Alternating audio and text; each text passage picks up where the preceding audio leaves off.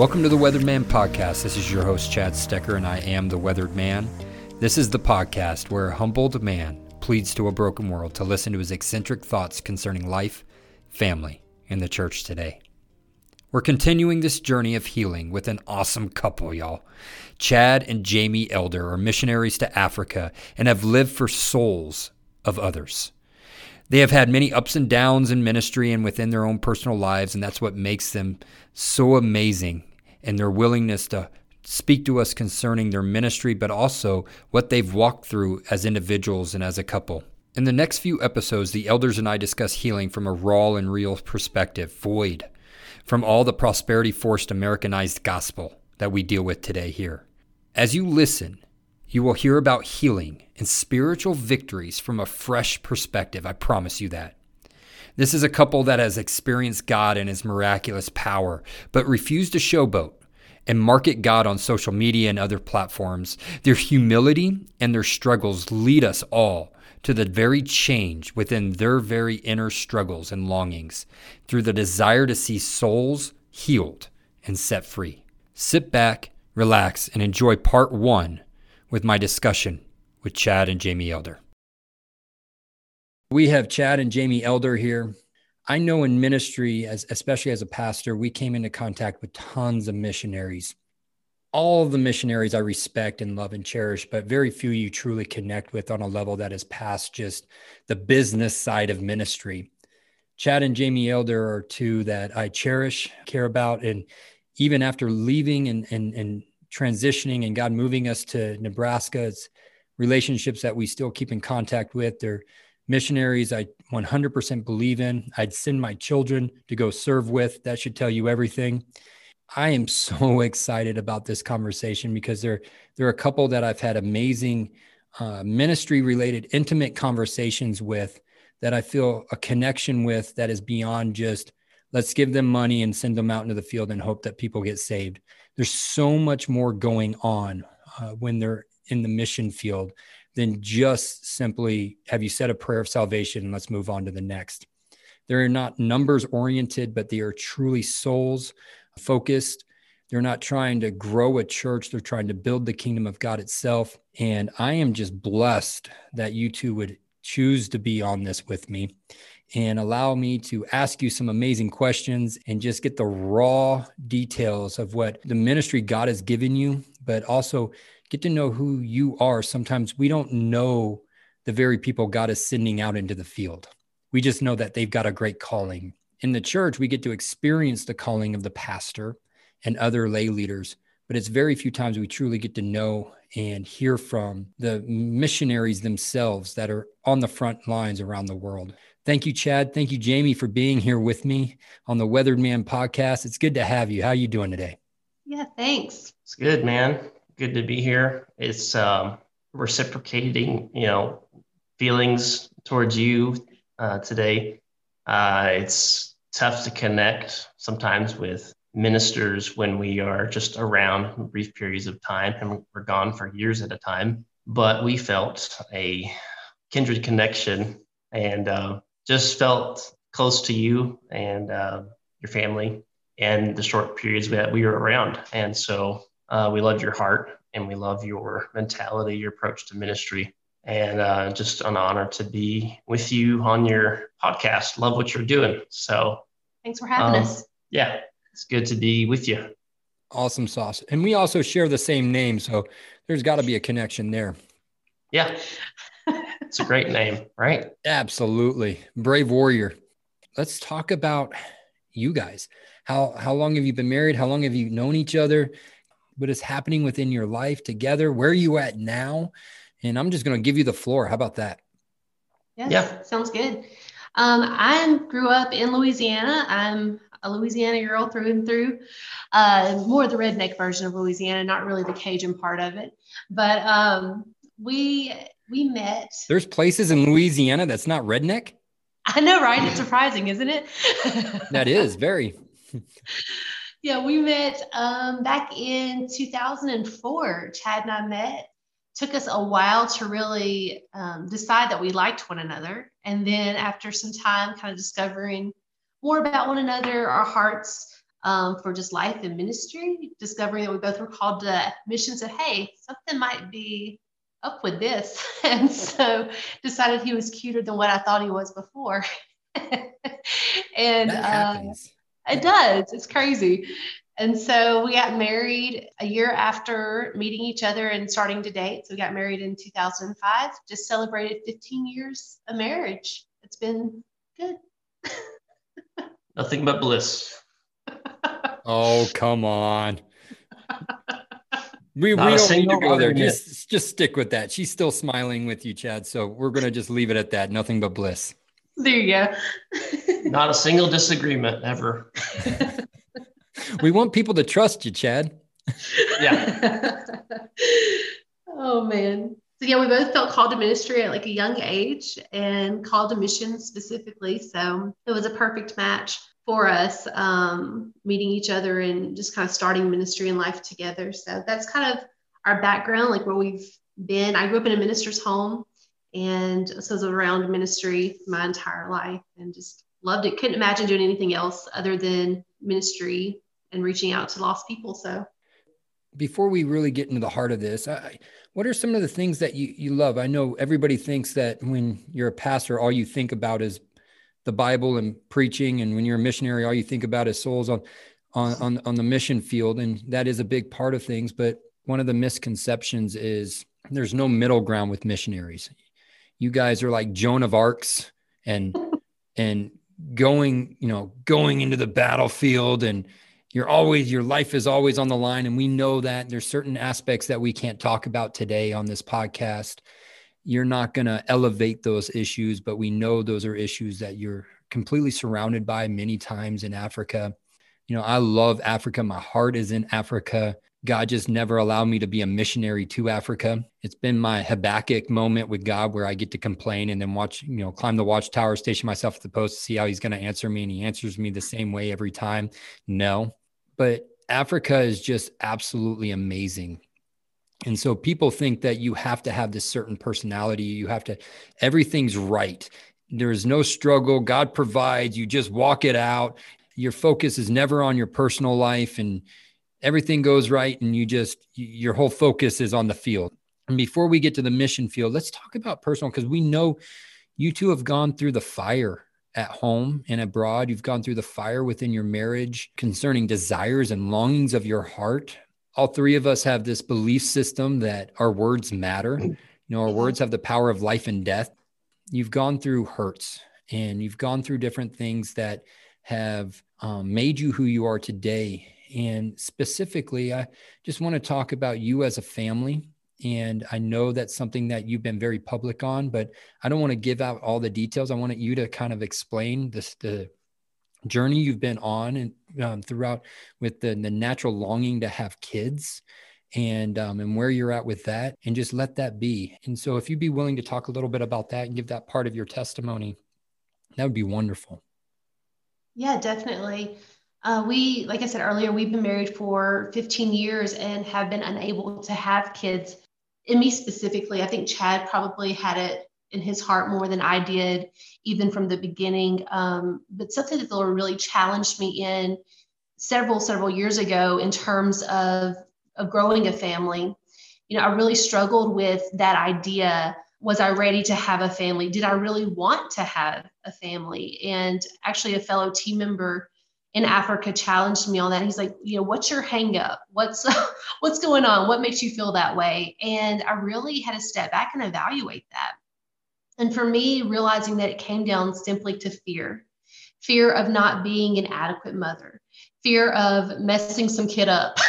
you know, um, would they mm-hmm. adapt to life in Africa? What would that look like? How do I navigate helping kids living in a third world culture, um, all the while still trying to minister? So, having to resolve that within myself initially, and then seeing that God just gave me personally that desire to have children and yet we were still unable to have kids. You know, in Africa specifically, children are gateways. They open up doors for conversations and for ministry. So to not have kids and to be married as long as we had been married, it was a huge challenge for me to connect with other women because for them, from their perspective, I wasn't fulfilling my duty as a wife.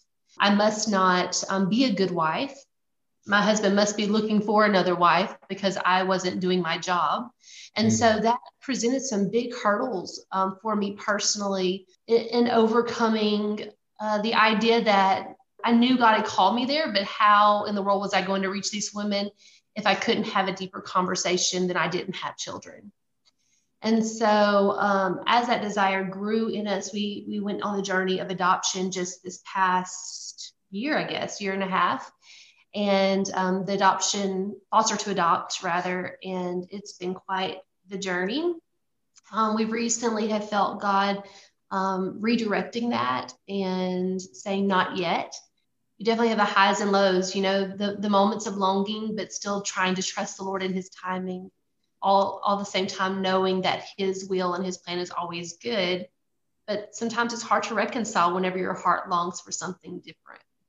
Absolutely. And we we all know the scripture you know god you know gives us the desires of our heart and there's multiple different interpretations. I know that but work with me here. We know that the bible says that and we know your hearts both i know both your hearts are lined with the will of god and i know know as a woman well, I don't know as a woman, but I know watching my wife and that longing to be a mom and watching her when she became a mom, just it, it was the most beautiful thing ever. And Tanny and I have walked through many hard, hard things, gut wrenching things, but that's not been one of them.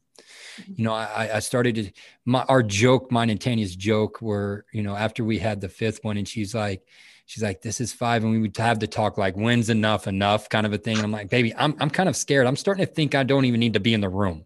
like, I look at you and you're pregnant.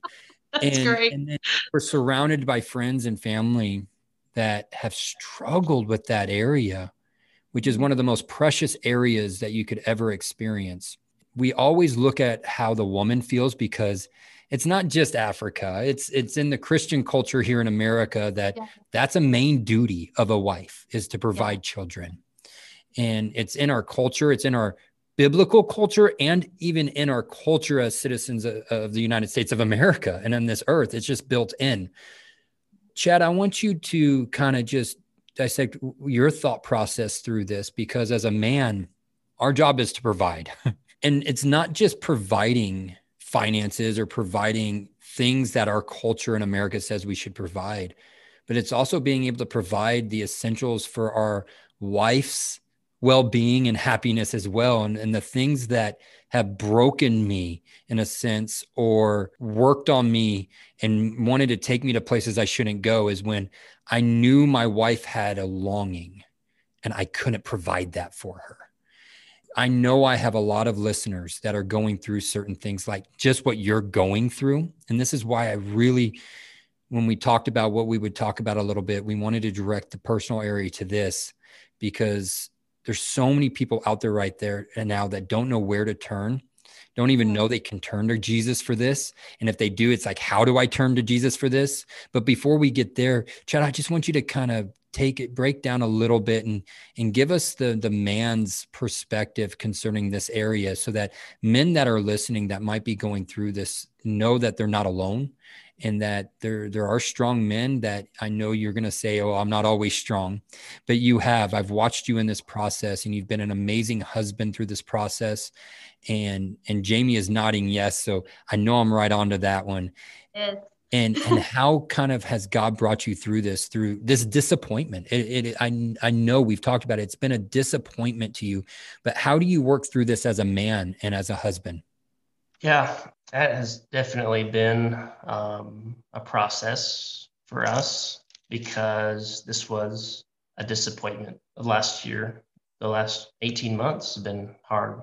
It's a disappointment on top of the last three years of disappointments not just childbearing, but there's just been it's just been a tough season in general. You know, this last missionary term nearly broke me as a man. I mean, my confidence. Wow. My confidence was shot. As a minister, I was broken. It's tough to put into words how long it took to decompress. Hmm. It's tough to explain really. I mean, we came home to, we just came home to my parents' house. I didn't call anyone. I didn't, I didn't hang out with people. My parents, I knew they would understand and be a safe place. I just slept for four or five weeks. I just watched TV, slept, rested, and ate. For four or five weeks, I still wasn't myself. For a couple months after that, I was spent. And then still, we faced this disappointment of this adoption not happening. Hmm. And so I was spent as a leader, as a as a man, and as a husband, not being able to provide the solution. Because what's funny about this is I'll, we go to a lot of places and speak in churches and at events, and people will lay hands on my wife, lay hands on her womb and pray over her without permission, and it's yeah. awkward and it's kind of funny afterwards, and we joke about it, but people don't ask really what the problem is and we know the problem is me. I just we don't want a visual of how they would lay hands on you. yeah, it would be eternally awkward if they did. it's like, hey, we need to get better at asking those kind of questions like, can mm. I pray for you? What is actually the problem? And is this okay? Those kind of things make it awkward. And, and we're okay talking about it actually, but a lot of people are not. Yeah, absolutely. The only thing that I can do is lay my ego on the altar and say, Lord, I don't know this, I don't know the answer and I don't know why.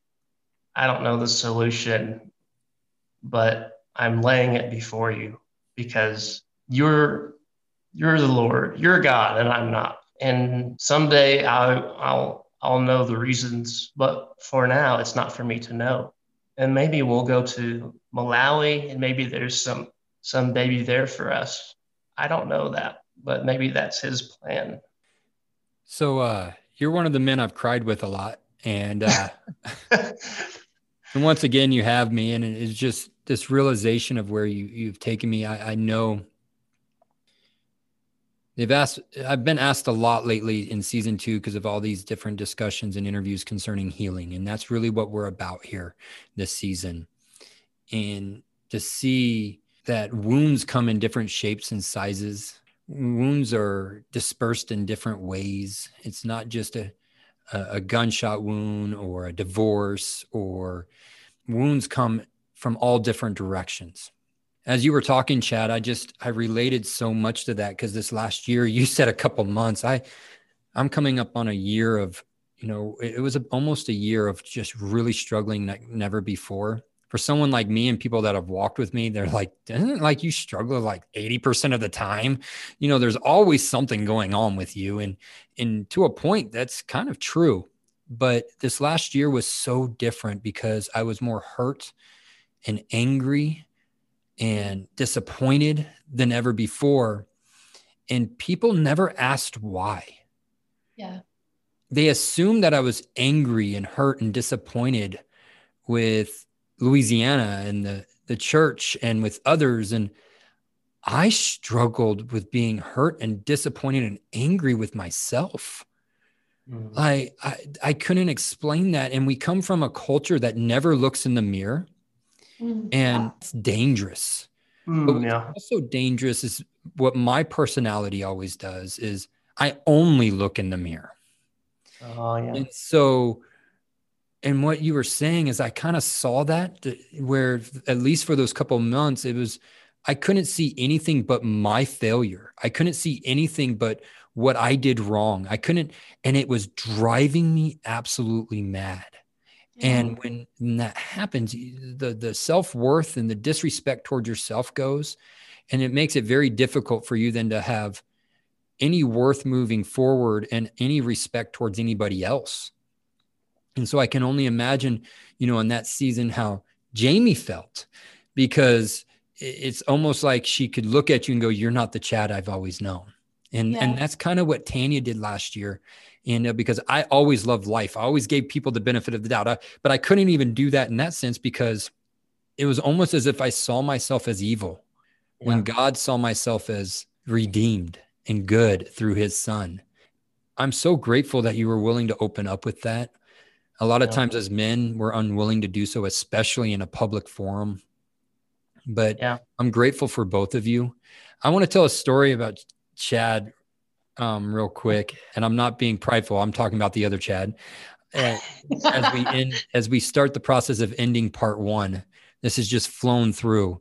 I remember in January of 2015, I had a close friend of mine, an older gentleman, just he upped and moved to Louisiana, called me as he was driving his 27 foot U-Haul and says, I'm coming your way. You got a place for me? And I was like, Oh my goodness.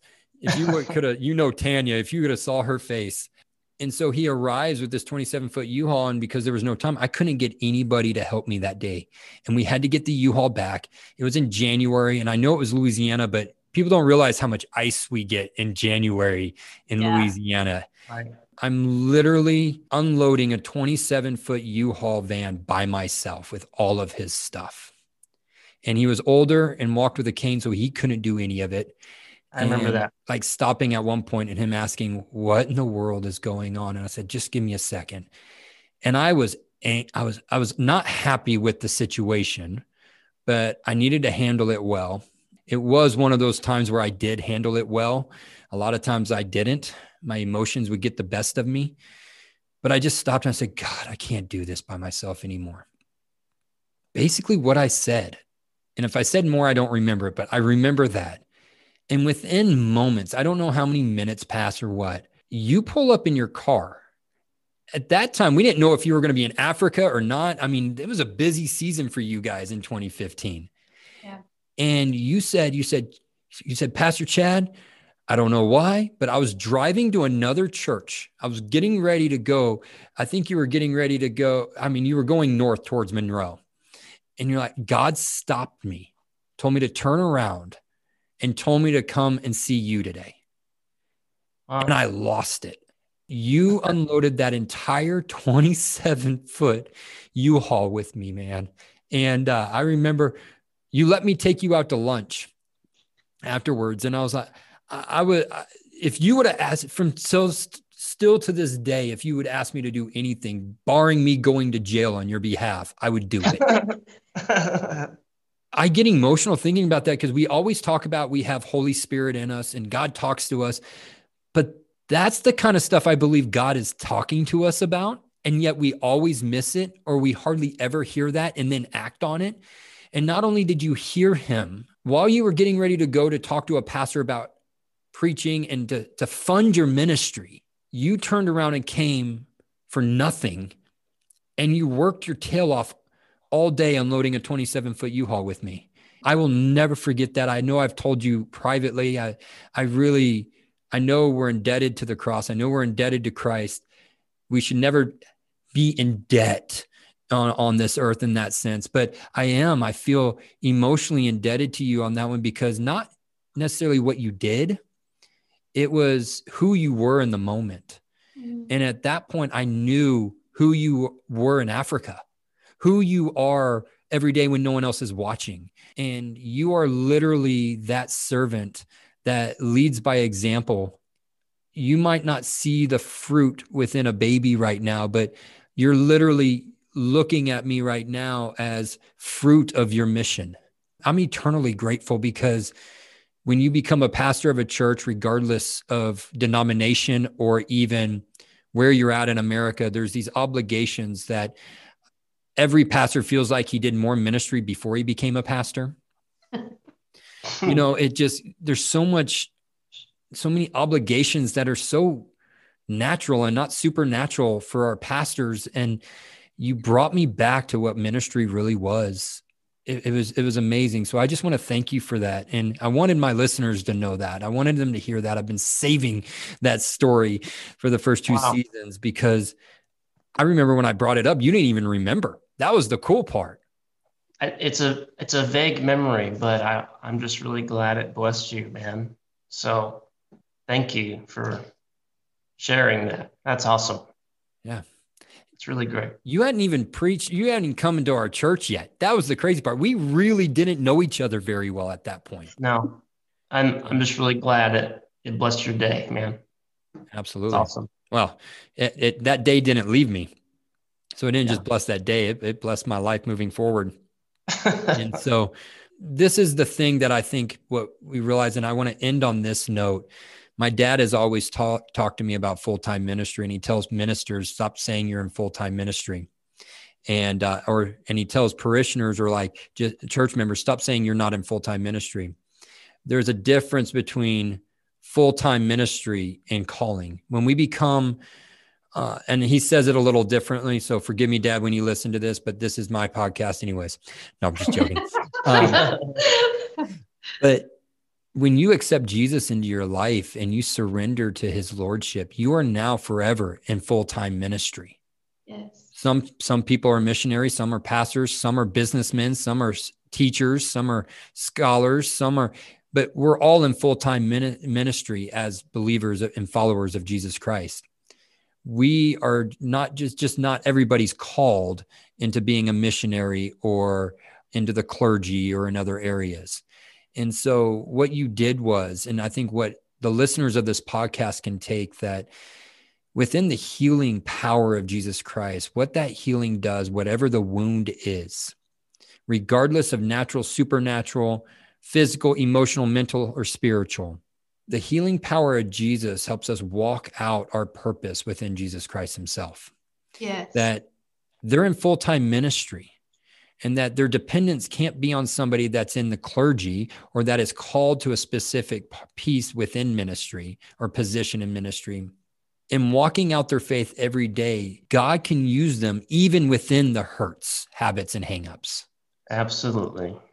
In, and I think he prefers to do so because, man, that's when God gets the glory. And he doesn't prefer to use perfect vessels because what good uh, does that do?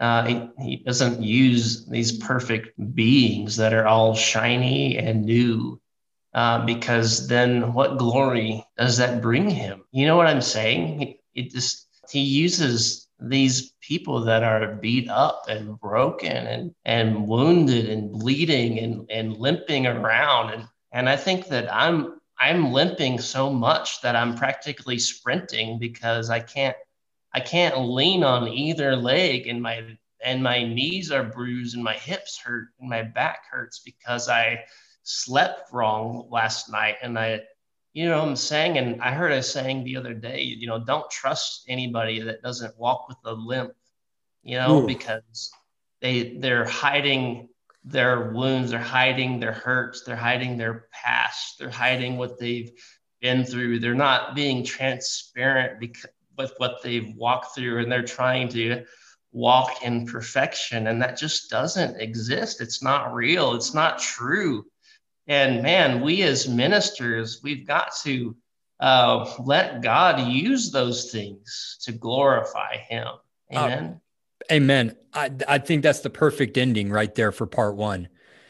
They've heard your story and they've get to hear you preach a little bit in a wonderful way.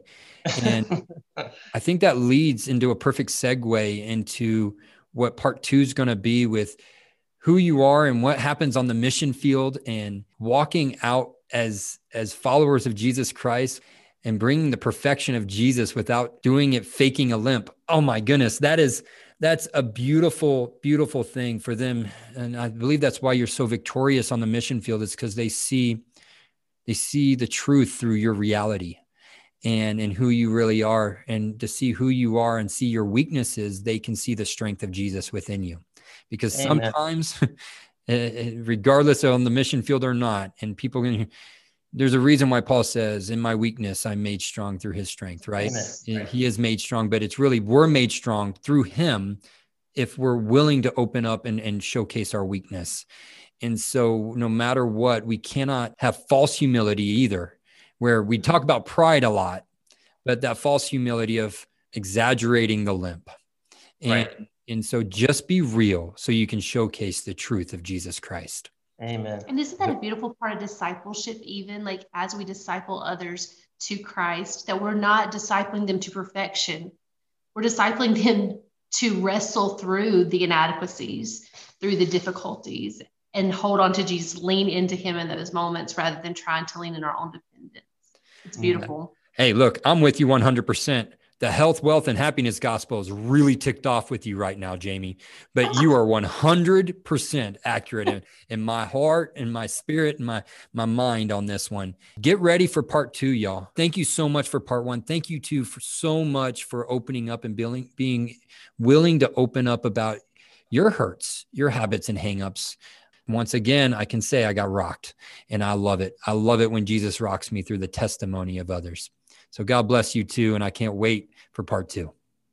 And remember, in a world of groupthink, you can watch me, mock me, block me, or join me, but you can't silence me. Until next time, stay weathered, my friends.